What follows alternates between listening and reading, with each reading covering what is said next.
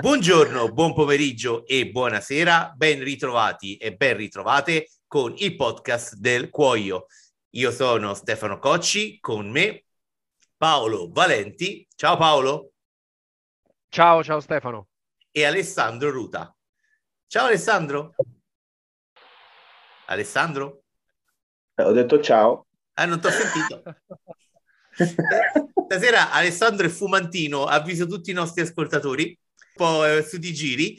Quest'oggi vogliamo parlare di un'idea, di un... È stato proprio Alessandro a, a ricordarci questo, questo anniversario, questa, questa ricorrenza.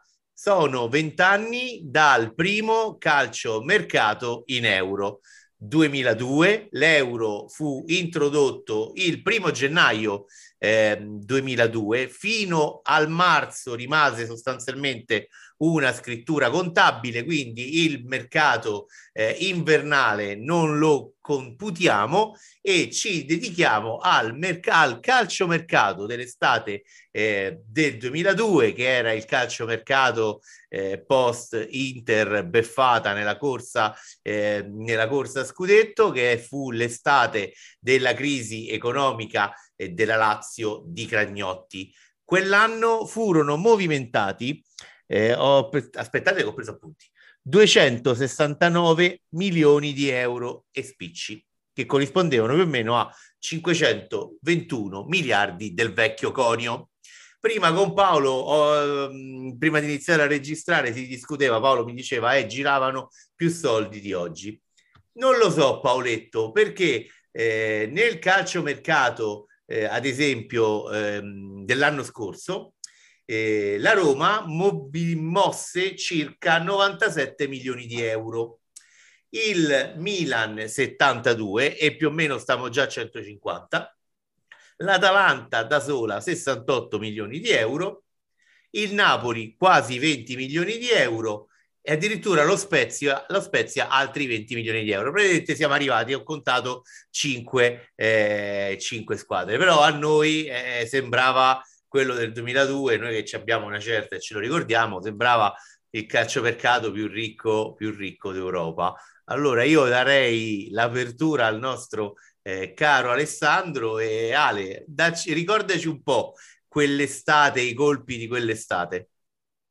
Allora, io mi ricordo, beh, vado abbastanza a memoria, ma insomma ho ancora buona memoria nonostante stia perdendo drammaticamente colpi.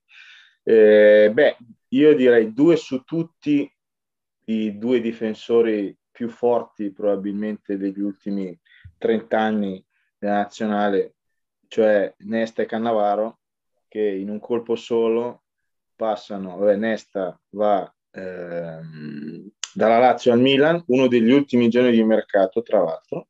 Sì. E dopo un tira e molla infinito, mi ricordo che Berlusconi, Galliani hanno detto non, prendiamo, non lo prenderemo mai, figurati se prendiamo Nesta, insomma, questo il capitano della Lazio, figurati. E invece Cannavaro che dal Parma va all'Inter. Il Parma va all'Inter dove diciamo non gli andrà proprio benissimo a differenza di Nesta al Milan perché Cannavaro all'Inter, mi ricordo l'Inter non è che avesse proprio bisogno di prendere Cannavaro, cioè sì ok, c'aveva Cordova e Materazzi, però i problemi dell'Inter erano altrove in difesa, per esempio, sulla sinistra, dove diciamo che il terzino sinistro dell'Inter nell'anno prima era costato lo scudetto all'Inter, un certo Gresco, che insomma, forse potevano rinforzarsi di più lì che non al centro. Infatti Cannavaro poi Cooper, Hector Cooper lo fece giocare spessissimo terzino destro addirittura perché Cordova e Materazzi non li poteva toccare, quindi faceva sto strano esperimento ma l'Inter col Milan fece probabilmente una delle operazioni più imbarazzanti di tutti i tempi, cioè per, poi come è andata a finire, perché ci fu il famoso scambio alla pari Coco per Sedorf, cioè Coco all'Inter e Sedorf al Milan. Ale, Io mi ricordo. Ale, quando hai detto gli acquisti di due grandissimi difensori, io già ridevo perché pensavo a Coco. eh, ma nel suo piccolo è stato un grande difensore. Coco, di, vabbè. Comunque Milan e Inter fanno questo scambio perché all'epoca come si dice in questi casi, si usava anche per fare delle specie di boh, giochini di bilancio, solo che i precedenti erano stati tra scartine. Mi ricordo c'era stato Elveg Guglielmin Pietro, eh, Brncic, mi dico Brncic per non so chi altri, insomma, vabbè, comunque si facevano queste robe qua tra scartine. Invece qua sembrava già di un livello superiore, ma lì per lì io mi ricordo, sono andato a spulciare i giornali dell'epoca, sembrava che guadagnarsi fosse stata l'Inter, perché Coco era un terzino, era un terzino sinistro della nazionale, che era, giocava al, giocato al mondiale, la partita con la Corea, famosa Corea del Sud di Byron Moreno, il terzino sinistro della nazionale quel giorno era Coco eh, che prese una gomitata subito col turbante, non so se vi ricordate quella partita con la Corea. Invece Sedor era uno che all'Inter non lo volevano più, era uno senza un ruolo perché non si sapeva più dove metterlo e sembrava in parabola discendente. Invece è diventato un pilastro per dieci anni del Milan, mentre Cocco, diciamo, di lì a breve avrebbe intrapreso una leggerissimissima parabola discendente la carriera dei reality. Mi ricordo male o Coco poi è finito a fare reality. Eh, sì, eh, in generale diciamo che è andato un po' a piombo. E, ehm, e poi diciamo, eh, diciamo Ronaldo, l'Inter cede Ronaldo. C'è l'Inter cede Ronaldo, Real Madrid, anche lì l'ultimo giorno di mercato, mi ricordo, tutte, tutto agosto, tira e molla, eh, vado o non vado, lui non poteva, non sopportava più Cooper, eccetera, eccetera. Real Madrid mi ricordo che l'ho preso l'ultima notte di mercato, non è che giuro, perché andò via di notte, la sera tardi, e andò, andò a Real Madrid, dove diciamo anche lì poca roba, anche se di grandissima qualità, ma poca roba di Ronaldo a Real Madrid. Questi erano, diciamo, a memoria. In più il Milan, così per sfizio, prende a zero il neocampione del mondo Rivaldo, così, perché il Barcellona non lo voleva più, gli esuberi, come, allora come oggi c'erano gli esuberi dei grandi club, Barcellona non sa più cosa farsene di Rivaldo, che appena, come si dice, no, non l'ho presa a zero, è appena vinto il mondiale da protagonista, insomma aveva fatto un, due o tre gol discreti Rivaldo, anche una simulazione imbarazzante contro la Turchia, mi ricordo quando gli, gli tirarono il pallone sul fianco e lui si tuffò come se gli avessero sparato in testa. E, e il Milan prende Rivaldo, fa sta squadra che tutta sbilanciata in avanti, perché poi prende anche Thomasson e tutti i giocatori che poi faranno il, il grande ciclo del Milan, lì per lì senza saperlo, perché insomma, comunque chiaramente scudetto dell'estate de, della, del mercato di, di quell'estate va al Milan, perché il Milan prende Nesta, Rivaldo, Sedorf e Thomasson e sono quattro giocatori di grande livello.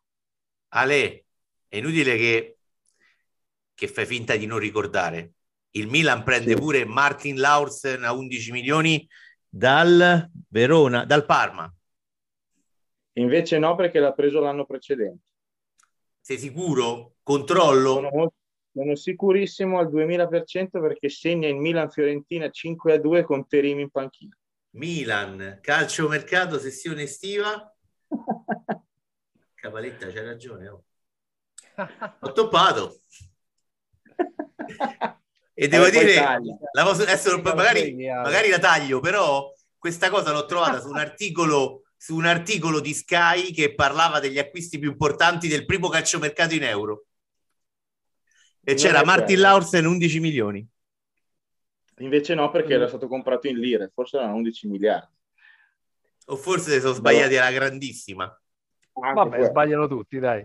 Non sbaglio. Io mi fido più di Alessandro sul Milan. Ah, sicuro. Ah, no, vabbè, infatti, perché adesso sto sulla pagina del Milan 2002-2003 e nel calciomercato non c'è, non c'è l'Auster, quindi niente. Ho toppato e vai. Però avete comprato Samir Belufa, eh.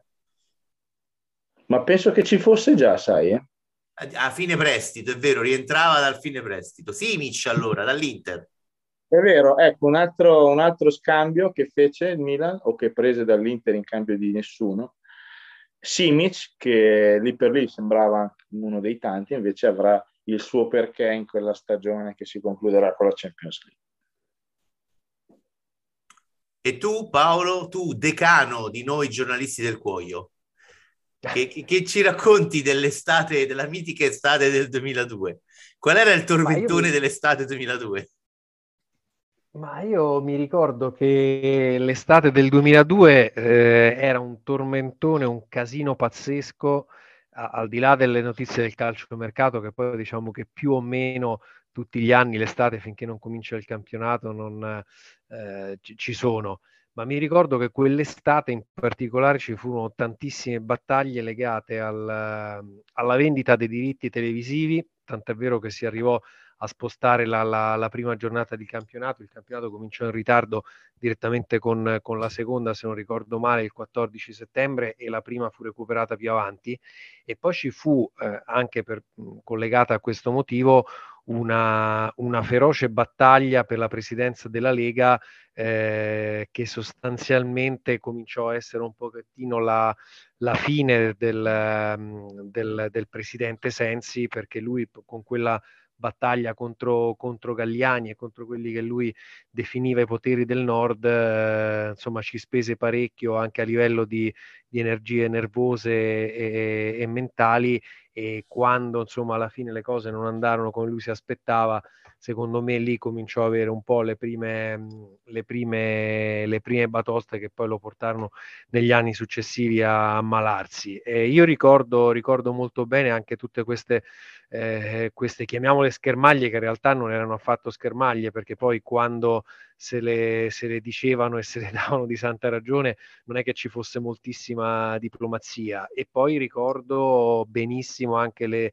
difficoltà nelle quali si, si dibatteva il presidente Cragnotti, e tant'è vero che lui eh, credo che pianificò sostanzialmente la cessione di Crespo e di Nesta eh, appositamente l'ultimo giorno del mercato per evitare di dover fronteggiare eccessive proteste di piazza e che si prolungassero oltremodo nel corso dell'estate, ma del resto per come erano le situazioni del, delle casse della Lazio non, non, non, avrebbe potuto fare diversamente. Anche qui diciamo che in questa eh, estate abbiamo un pochettino eh, quello che, è, che, fu l'inizio del, della fine del, dell'era Cragnotti per la Lazio, che sicuramente dal punto di vista sportivo è stata un'era eh, indimenticabile e, poi successivamente mai più ripetuta, però chiaramente portò con sé anche tutta questa serie di difficoltà economiche che alla fine eh, portarono la Lazio stessa di lì a, a pochi anni a, a sfiorare il, il, fallimento. Quindi insomma ricordo che oltre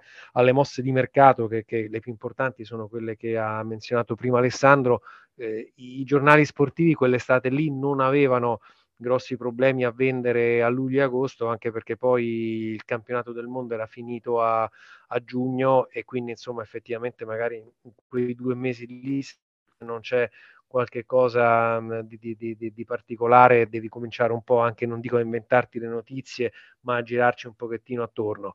E tutto questo contorno, che poi in realtà non era contorno, perché di fatto si parlava della governance de, de, della Serie A e delle singole squadre, eh, era abbastanza succolento e, e poi era condito da, da, questi, da, questi, da questo calciomercato che comunque nella... Mh, diciamo che veramente nel finale la sua esplosione, perché chiuse il, il 31 agosto, che mi sembra che era un sabato, e, e, e, praticamente tu vedi che l'ultimo giorno di mercato ci stanno i trasferimenti di Nesta, di Crespo, di Ronaldo, eh, di, di, di, tutta questa gente, insomma, che veramente fu, fu una chiusura coi botti, fu una chiusura col botto e poi dopo, insomma, ci furono queste due settimane di tempo per, per parlarne per tornare a parlare anche del discorso dei diritti televisivi prima che la, la Serie A cominciasse. Quindi questo è un po' più... il mio ricordo acceso. Comunque Ste, Ste il tormentone dell'estate 2002 a era a Serie a Serie ah, serie ah. ah, eh, che è, ricordiamolo a Serie che non vuol dire niente che è questo gruppo di queste tre ragazzotte spagnole che si chiamavano le Las Ketchup sì, la, la canzone nasce per scimmiottare un, un brano rap eh, eh, americano, de, statunitense, di un gruppo statunitense, però non ricordo il nome. Eh, nasceva così perché loro scimmiottavano questa, questa vanno dal DJ. Correggimi se sbaglio, Alessandro, visto che non è serata, come abbiamo capito. Loro vanno dal DJ, gli chiedono: Mi ci fai quella canzone? Fa a sere, ah, giusto? Esatto, a sere, ah, hip. Eh, esatto, una l'ho indovinata stasera. E vai. americani con catene era la classica canzone, diciamo, spagnolizzata. Esatto. E l'acquisto più costoso, se quella fonte eh, che citavo prima non mi ha ingannato, fu Hernan Crespo, giusto? 40 eh, milioni di euro ehm, dalla Lazio all'Inter. Crespo aveva fatto in due anni la Lazio 48 gol in 73 partite, quindi era eh, uno dei bomber più caldi della Serie A e se lo sono portati via con 40 milioni di euro. Oggi non ci compri manco Bremer, vero Ale? eh, però Alan è costato quasi poco in proporzione, eh, perché è costato una settantina. Comunque sì, no. Sono polli al Borussia Dortmund però. Eh, va bene, se no avrebbero vinto molto di più. Comunque sì, Crespo che va all'Inter, poi comincia questo balletto, Crespo poi va, andrà al Chelsea l'anno dopo, poi torna lì, va al Milan in prestito, poi torna all'Inter. Insomma, Crespo comincia lì una specie di, di, di danza di cambio maglie devastante, però sì, Crespo l'Inter lo prende, praticamente prende, gli arriva il bonifico di Ronaldo e prende Crespo praticamente, perché è il giocatore che va a occupare quel ruolo al centro dell'attacco, che la coppia dei sogni deve essere con Vieri, passare, passano da, manda, insomma, da eh, Vieri Ronaldo a Vieri Crespo, che Crespo però quell'anno all'Inter mi ricordo che segna sì qualche, qualche gol importante, però non, insomma, non riesce a, a dare quel quid in più, eh, perché insomma un conto avere Ronaldo che era reduce da un mondiale che aveva vinto quasi da solo, aveva fatto delle prestazioni clamorose. E Crespo che lì si capisce che la Lazio insomma comincia un po' perché prende anche Almeida dalla Lazio. E, e quindi comincia che sta, che sta a fare Cragnotti? Sta smembrando una squadra che fino a due anni prima era diciamo top in Italia e invece sì, i primi cigoli di un crollo che sarebbe arrivato di lì a un, tre anni, tre anni che quando, quando è che arriva Lottito? Sì, due o tre anni. Ti correggo perché Almeida mh, era al Parma, arrivava dal Parma. Parma. Arrivava dal Parma, Parma. periodo erano diciamo gemelli diversi in quanto a...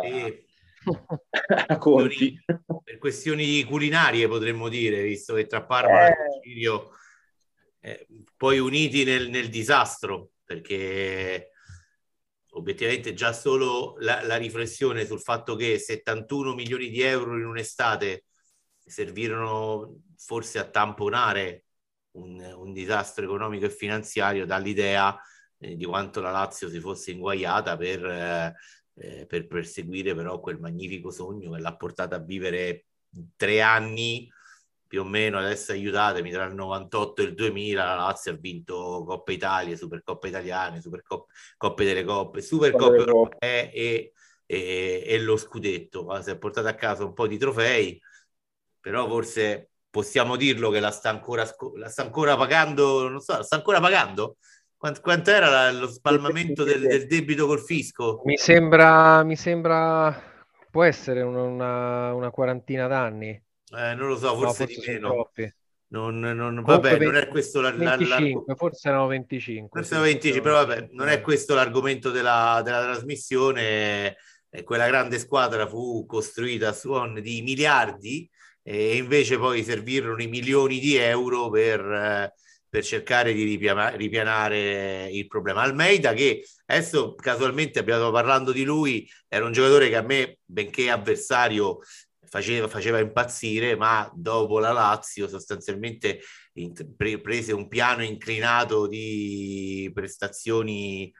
Giocò, giocò pochissimo perché all'Inter giocò 27 partite eh, in due anni, a Parma 34 partite in due anni, insomma veramente, veramente poco. La Juventus, eh, la Juventus si era campione d'Italia, si, si rinforzò con Camoranesi, eh, uno degli eroi del, 2000, del 2006, l'italo argentino Camoranesi, e Marco Di Vaglio che prese dal Parma giusto per 7 milioni di euro mi sembra, scusate sto guardando gli appunti, per 7 milioni di euro. e la Juventus eh, con lo scudetto vinse un'altra volta, giusto? Eh Paolo?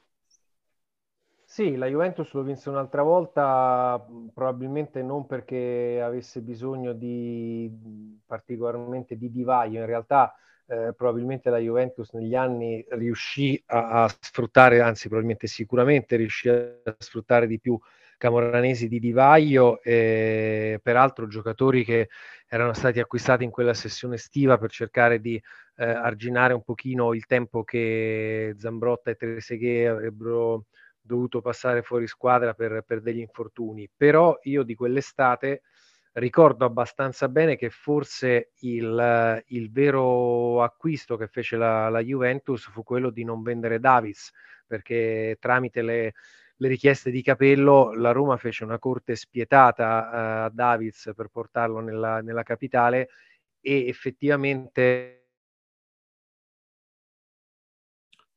Paolo, se... eh, quello avrebbe potuto essere eh, centrocampista di, di, di, qualità, di quantità, de, dinamico, insomma, era veramente un, un, mostro lì in mezzo al campo.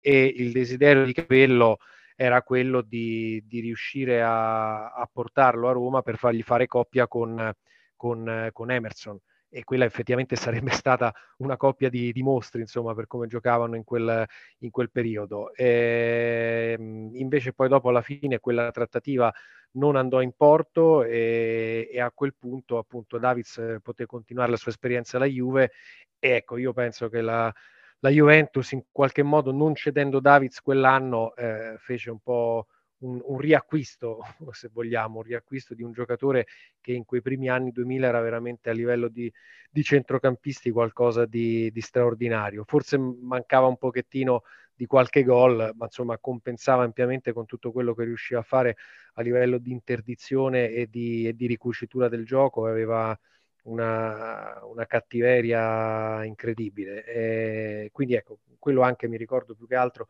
del calciomercato della Juve, la, la, la mancata cessione di Davids probabilmente fu se non il colpo migliore, comunque uno dei più, ehm, più forti per, per, assestare una rosa che poi appunto andò a vincere lo scudetto, anche se eh, qui però forse eh, noblesse oblige dovrei passare la palla a Alessandro, perse la finale di, di Champions League a fine stagione. Intervengo Grazie io. Ale, que- eh, Davids è un nervo scoperto per voi rossoneri, eh? Eh, abbastanza, ma lì ci fu un'incomprensione abbastanza forte, cioè non si prese proprio con i, la vecchia guardia, insomma, Costa Curta lo definì pubblicamente una mela marcia. Lui ebbe anche un po' sfiga perché si ruppe tibia e perone in una partita della prima stagione del Milan nel 96-97 a Perugia, si rompe tibia e perone, di fatto sta chiaramente tibia e perone, finita la stagione, ma poi da lì non è più tornato al Milan, quello di prima.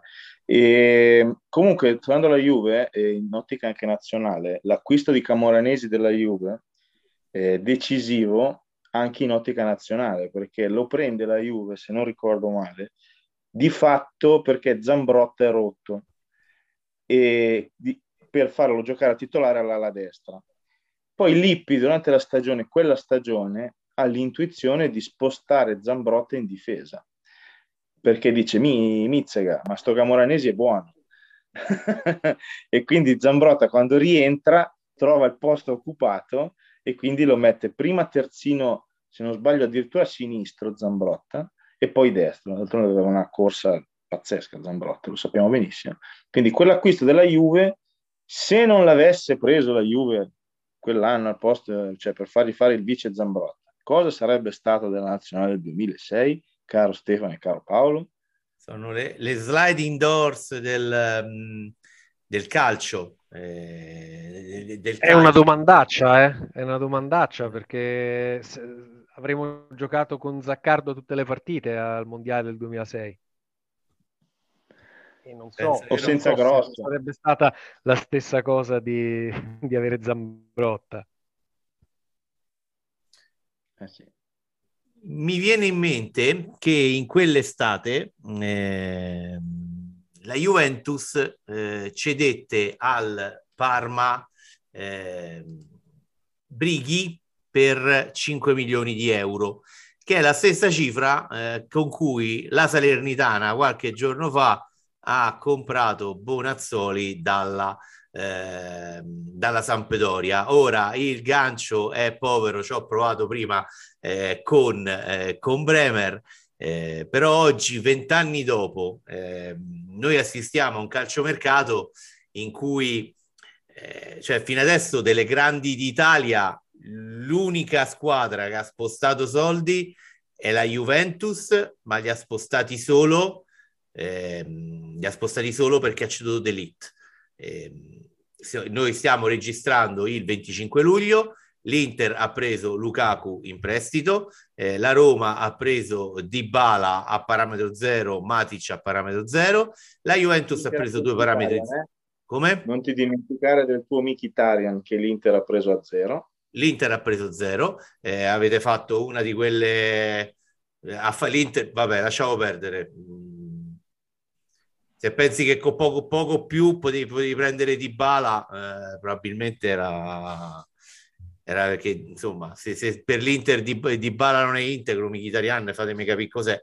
Però vabbè non c'entra niente. La Juventus ha preso due parametri zero Pogba e Di Maria e ha comprato Bremer. Eh, il Milan al momento aiutatemi non ha comprato nessuno. Eh, ha, ha perso che si è a zero ma sentite un po', ma non sarà il caso che fa, ci scambiamo i contratti dei giocatori senza, senza far girare i soldi? Perché oramai l'andazzo è quello, girano solo i prestiti, gli scambi. Ehm... In realtà il Milan ha preso, cioè ha tesserato un giocatore che aveva preso l'anno scorso, cioè Adli del Bordeaux, che non è neanche male, l'avevo visto già giocare quest'anno, Bordeaux non è male, oddio non è Zidane, giusto per rimanere a un altro fantasista del Bordeaux, però insomma può dire la sua a zero. No, non l'ha preso a zero l'anno scorso, l'ha pagato qualcosina. Orighi e... ha preso a zero. Orighi, che anche lì è uno scarto del Liverpool, dove insomma, vabbè, fa, viene a fare numero in attacco, non era il centravanti titolare del Liverpool, diciamo, vabbè, comunque. Ma ormai l'andazzo è questo, cioè le italiane eh, tipo a, al mercato, no? Al supermercato sono le, cioè c'è la fila e prima si servono le inglesi, poi si servono le spagnole, e poi si serve il Bayern, no, c'è il PSG, poi il Bayern e poi arrivano le italiane. Cioè con quello che avanza sugli scaffali, le italiane fanno il mercato. Mi sembra proprio evidentissimo. Ma possiamo dire che con un velo di grande tristezza eh, la Serie A sta diventando un po' il cimitero degli elefanti? Stiamo diventando la no, Turchia. Perché... Esatto, eh, per eh, esatto, esatto. Scusa Ale, ridillo che non si è sentito.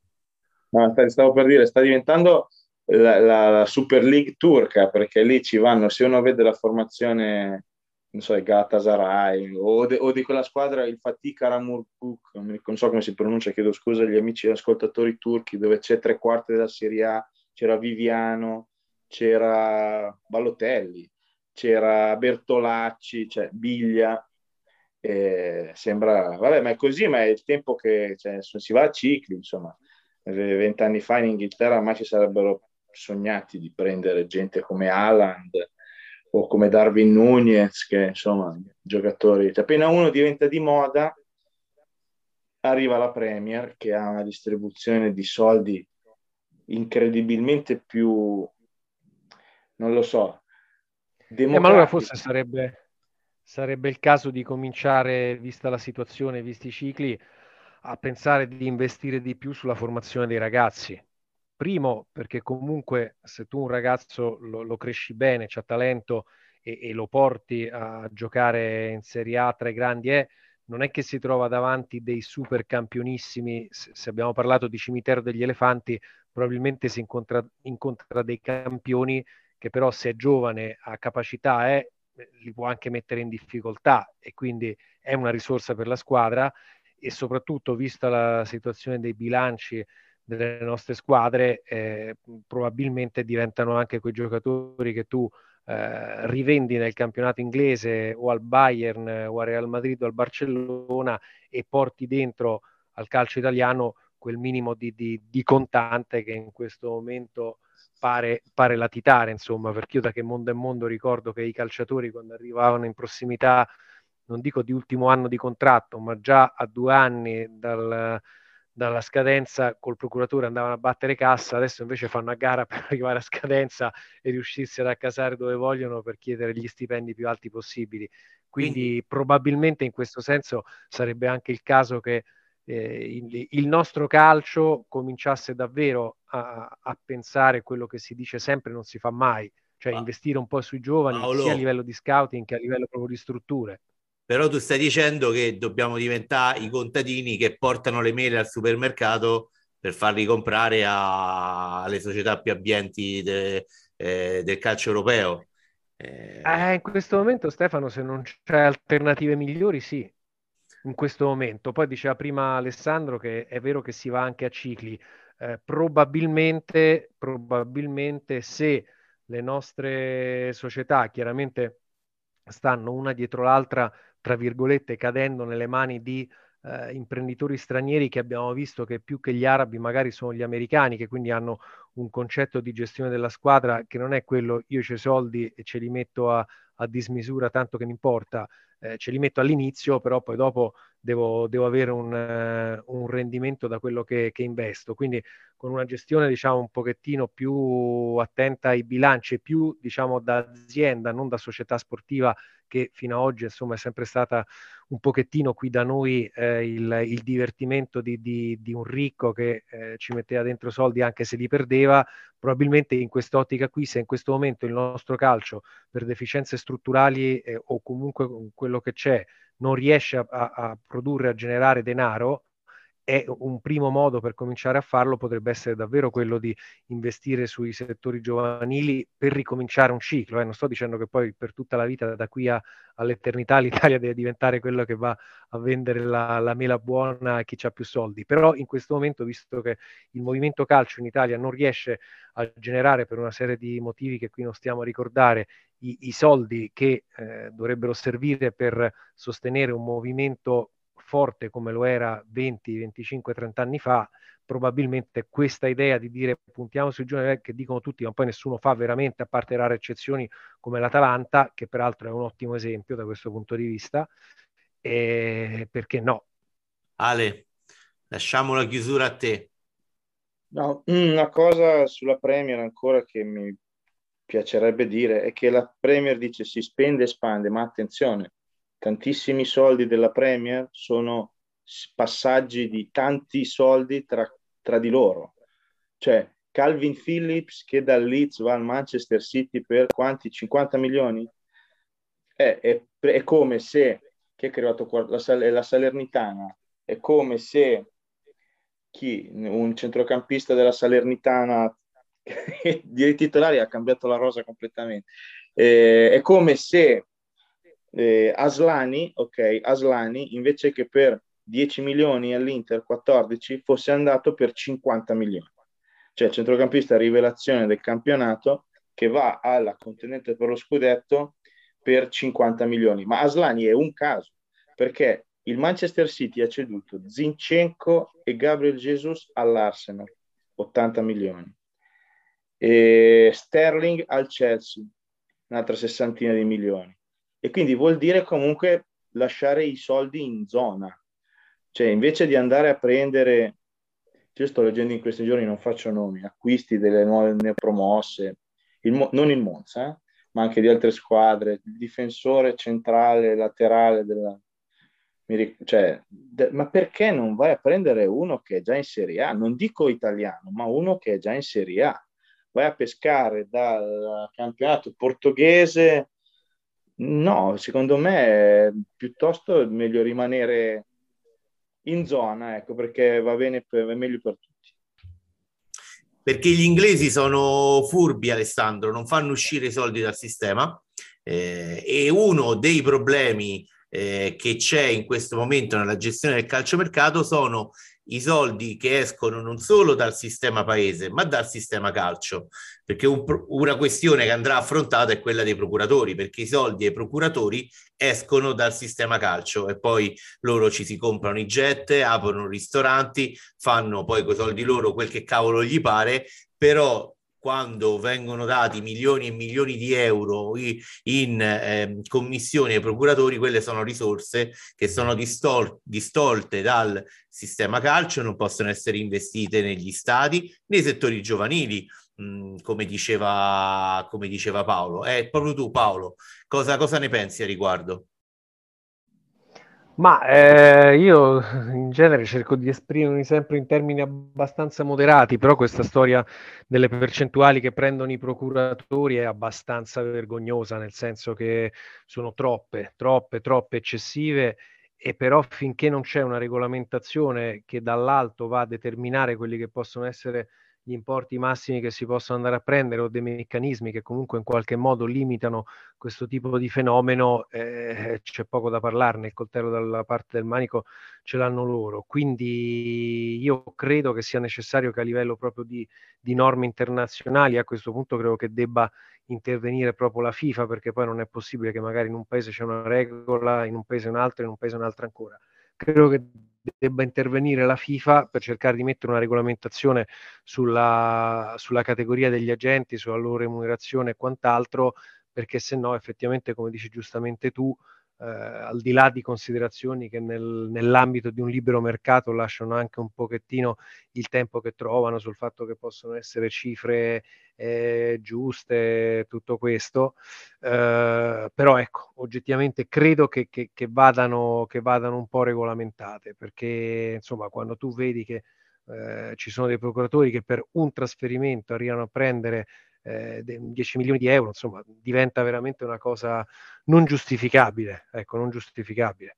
Io ricordo, mm, vado a memoria, ma io ricordo una commissione di 15 milioni di euro che la Juve diede al procuratore di Emre Chan per portarlo a parametro zero alla Juventus, cioè 15 milioni. Una, che quindi non è un parametro zero. Eh, eh, esatto, l'hai pagato. Lì, ad, allora, qui io chiedo scusa, entriamo in un settore che non è propriamente il mio. Lì però c'è una questione finanziaria, perché i soldi che dai al procuratore rientrano nel cosiddetto cash flow e quindi non ti vanno poi a intaccare il bilancio come il costo di un, di un cartellino. Quindi effettivamente sotto alcuni punti di vista dovrebbe essere più conveniente, eh, però sotto altri è ovviamente una follia. Mi sono ricordato, Ale, che hai detto una cosa prima, eh, hai parlato dell'Arsenal che per il secondo anno consecutivo sarà la squadra inglese che spende di più sul mercato, ma l'Arsenal, non lo so, ce li ha da bruciare perché 30 milioni Zinchenko, ma stiamo scherzando? Forse anche di più, sai. Eh? Ma è una follia pura. Eh, che te devo dire? Loro hanno come Manchester United, e loro hanno soldi da sbattere via e poi magari loro non lo sanno, ma nel frattempo hanno ceduto qualcuno della loro academy per eh, pochi milioni, però ne vendono talmente tanti in giro, non lo so. Eh. Sì, sì, però l'Arsenal e il Manchester United, soprattutto più ancora dell'Arsenal, sono dei casi di scuola pazzeschi. Allora, facciamo un piccolo gioco prima di chiudere per restare un po' con i temi eh, dell'attualità. Vi fa, no, allora, eh, nota, nota d'ordine per i nostri ascoltatori. Stiamo registrando la sera del 25 luglio. La puntata la pubblicheremo il 26-27 luglio. Eh, facciamo qualche piccolo pronostico sui tormentoni del momento del calciomercato. Allora, cominciamo con Paolo. Paolo Zagnolo va o resta? e non posso fare 0-0? No, non lo so. Secondo io me... che non sono implicato nel tifo, nelle Guarda, cose. secondo me alla fine resta. Secondo me alla fine resta. Sono d'accordo. Tu che dici, Ale? Sì, stavo per dire anch'io che secondo me alla fine resta. Infatti andrà via dopo domani, appena la mettiamo online andrà. E invece, Ale, tu proprio perché sei compromesso nel tifo, questo dechetelare il Milan ce la fa a prenderlo o dovrà ripiegare su qualche oscuro eh, diciottenne inglese? uh, rido. Eh, no, a me fa molto ridere perché poi, allora, io li capisco anche i giornalisti di calciomercato, i giornalisti del cartaceo in generale, che devono riempire ogni giorno tra le 40, se non di più, pagine e quindi si devono inventare. Io impazzisco per gli articoli, molti scrivono degli amici, lo sanno anche questo, in privato io dico, quando intervistano i, la gente dell'entourage del tal giocatore che regolarmente dice un fenomeno, il cugino del nipote del cuoco di casa dice sì sì assolutamente è un grandissimo giocatore, l'acquisto azzeccatissimo anche probabilmente quando hanno preso Rabiot Juve era un fenomeno, era il nuovo Deschamps invece è Rabiot e, ehm, quindi non sai ti dico ma secondo me no perché o la sta tirando in lungo anche qui c'è il Leeds, il famoso Leeds di cui parlavamo prima di Calvin Phillips. Cioè, se io fossi il Bruges, ma perché devo darlo al Milan col, col Leeds che me ne dà 40 e il Milan che me ne dà 32? Solo perché De Keteler vuole andare a giocare la Champions? Ma io Bruges dico, ma che sai cosa me ne frega? Ci metto nei panni del Bruges, che purtroppo sono nerazzurri, però mi metto nei panni del Bruges e dico, sai cosa ti dico? E, e, ma con 40, cioè questi mi danno 40 milioni, ma vai, cioè, non rompere le scatole, non so come si dica in belga o c'è in, in fiammingo, però... Eh, ma, cioè... ma, scusate, ma Bruges e Milano, Milan, scusate, non c'hanno già un precedente con Kölemans che doveva andare, non andò? Mi ricordo male? No, no, non ti ricordi male, estate dell'81, dai, lo sa benissimo anche Alessandro, e che addirittura la, la la leggenda narra che lui per tirarsi indietro disse che la madre non voleva che lui andasse a Milano perché era troppo lontano. Poi se è vero, se non è vero non lo so, però Alessandro tu forse la storia la conosci sì, no, meglio di me. Le cose che ti tramandano, insomma. E arrivò Joe Jordan, quindi al posto di lo squalo potrebbe arrivare un trequartista scozzese, C'è Adams, eh, non sarebbe male, C'è Adams. Allora, Paolo, torniamo da te. L'Inter comprerà qualcuno o resta così? Eh, L'Inter, eh, se comprerà qualcun altro, vuol dire che avrà venduto qualcun altro perché la situazione economica non è delle più rose. Poi, se sono vere le notizie che circolano, che Zhang sta super indebitato, eccetera, eccetera, eh, davvero come, come fanno a, a, comprare senza vendere? Quindi, io non comprano più nessuno, però. Rimangono così e se no, se comprano vuol dire che hanno venduto. Eh, Ale, e la Roma me venderanno. Come? Secondo me venderanno. Sì, pare però che questa grossa plusvalenza la devono fare entro il 30 giugno dell'anno prossimo, quindi hanno un po', un po' d'ossigeno. E l'altro tormentone che riguarda sempre la Roma, Ale, lo prendiamo Giorgino Wainaldum? Guarda, se la Roma prende Wainaldum, a parte che, allora, eh, un anno fa era uno dei centrocampisti più forti d'Europa.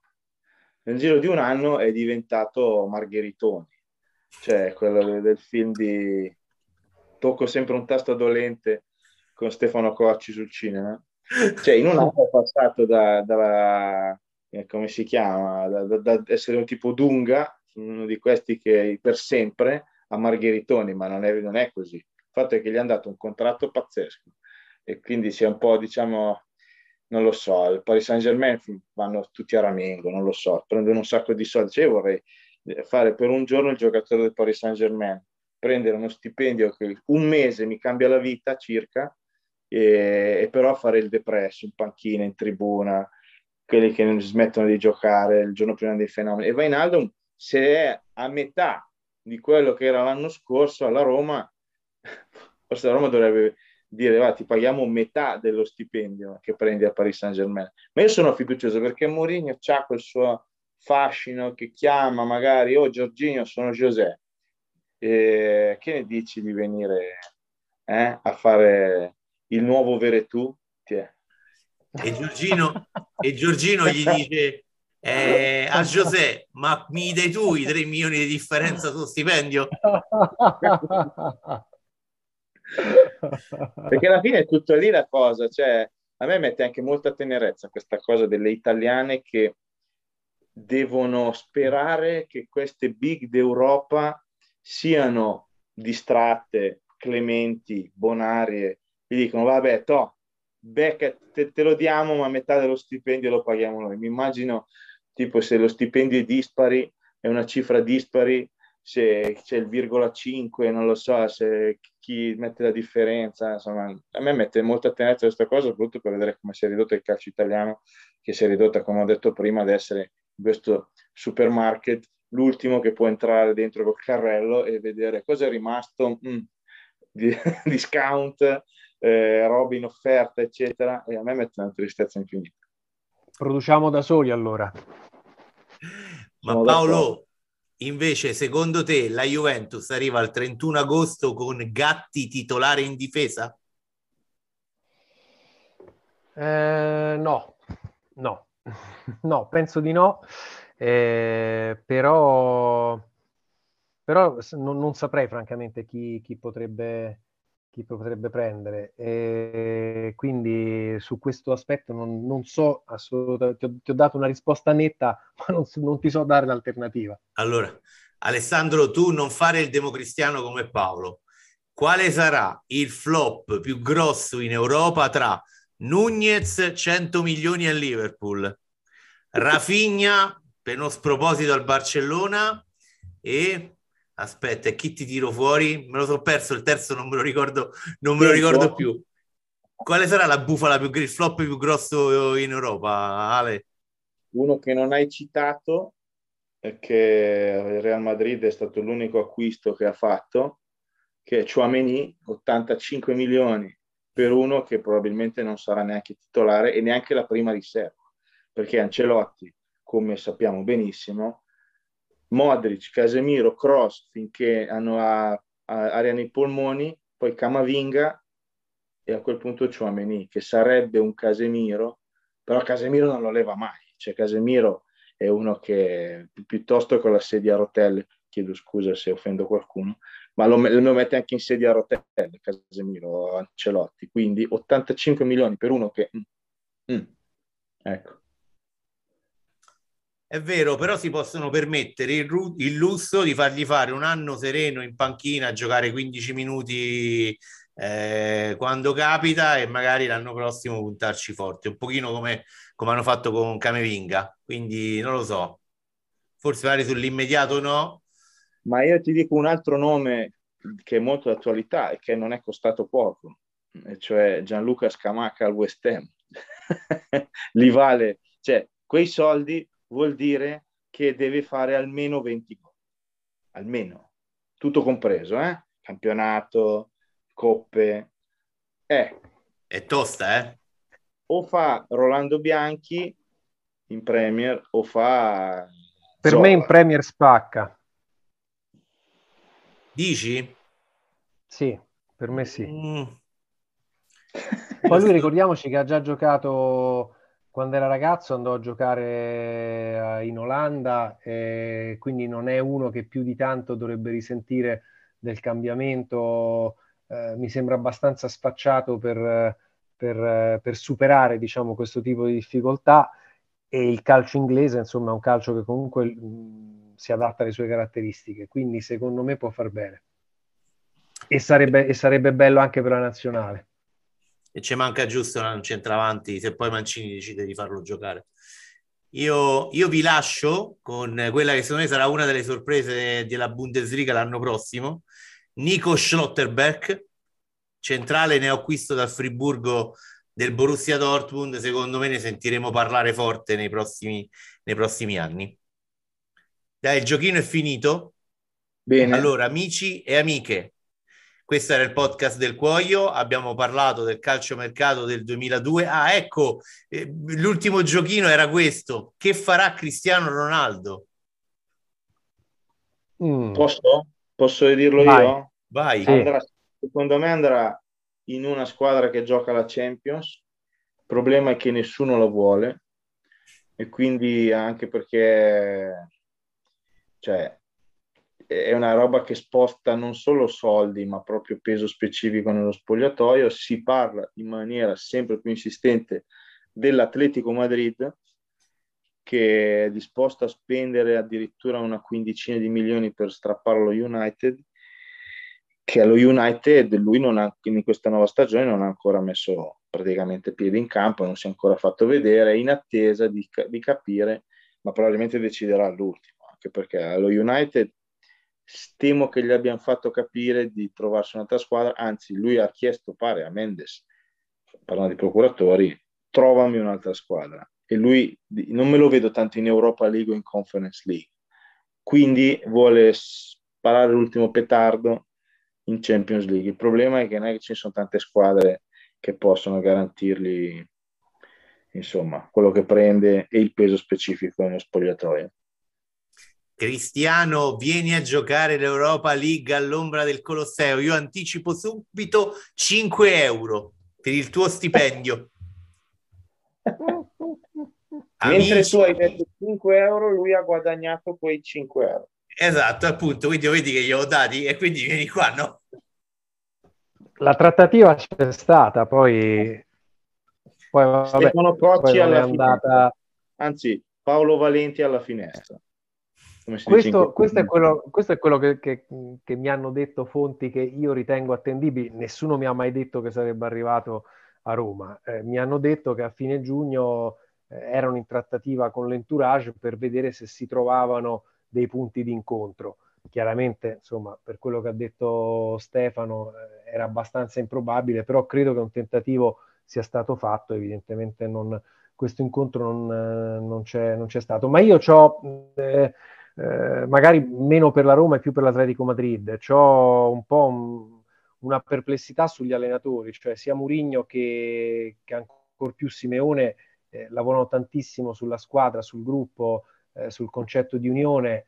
Eh, allora, o metti tutti d'accordo sul fatto che Cristiano Ronaldo è quello che è e quindi ti può far vincere, per cui magari metti da parte certe aspettative sul gruppo e lo fai capire anche a tutti gli altri, e se no lo trovo un po' in contraddizione con, con, con, con, le modalità con cui in genere questi due allenatori si rapportano con le loro squadre. Guarda, secondo me oh, sono d'accordo con te su Simeone. Io ho l'impressione che Mourinho volesse provare a riproporre l'esperimento Ibrahimovic al Milan. Cioè, secondo me per lui doveva essere una figura che nello sì, spogliatoio sì. riusciva a, a creare quella, più in alto, esatto. quella tensione in tutti quanti verso, verso, la vittoria. Gli serviva questa personalità, questo monumento sì. nel, eh, nello spogliatoio. Eh, anche io ho saputo che c'è stato qualche cosa che era un'operazione folle, eh, era ovvio perché per quello che guadagna Ronaldo, però Ronaldo c'ha pure 38 anni adesso, eh, quindi insomma. A gennaio 38. A gennaio 38, giusto? Sì. Sono tanti, eh? Eh sì. Quindi l'Europa League è il tuo contesto ideale, Cristiano. Vieni, vieni, vieni alla Roma. Scusa, no, resta al Manchester. No, vabbè, vabbè, ma Manchester, oramai si è guastato il rapporto. Poi Cristiano Tenang ti fa correre, eh, ti fa lavorare. Cioè in, in, allenamento ti sfonda, tu altro che col petto di pollo in bianco e l'insalatina, eh, non, non gliela fai, eh. Vieni a Roma e fai il porco comodo tu. C'hai una carbonara e una cacio e pepe garantita a settimana, eh, ti metti Giorgina lì e fai... Vai in Aldum, c'è Giorgina. C'è Giorgina e quindi eccola. Stiamo a posto. Amici e amiche, perdonate il nostro, il nostro abbiamo un po' lasciato andare i freni inibitori.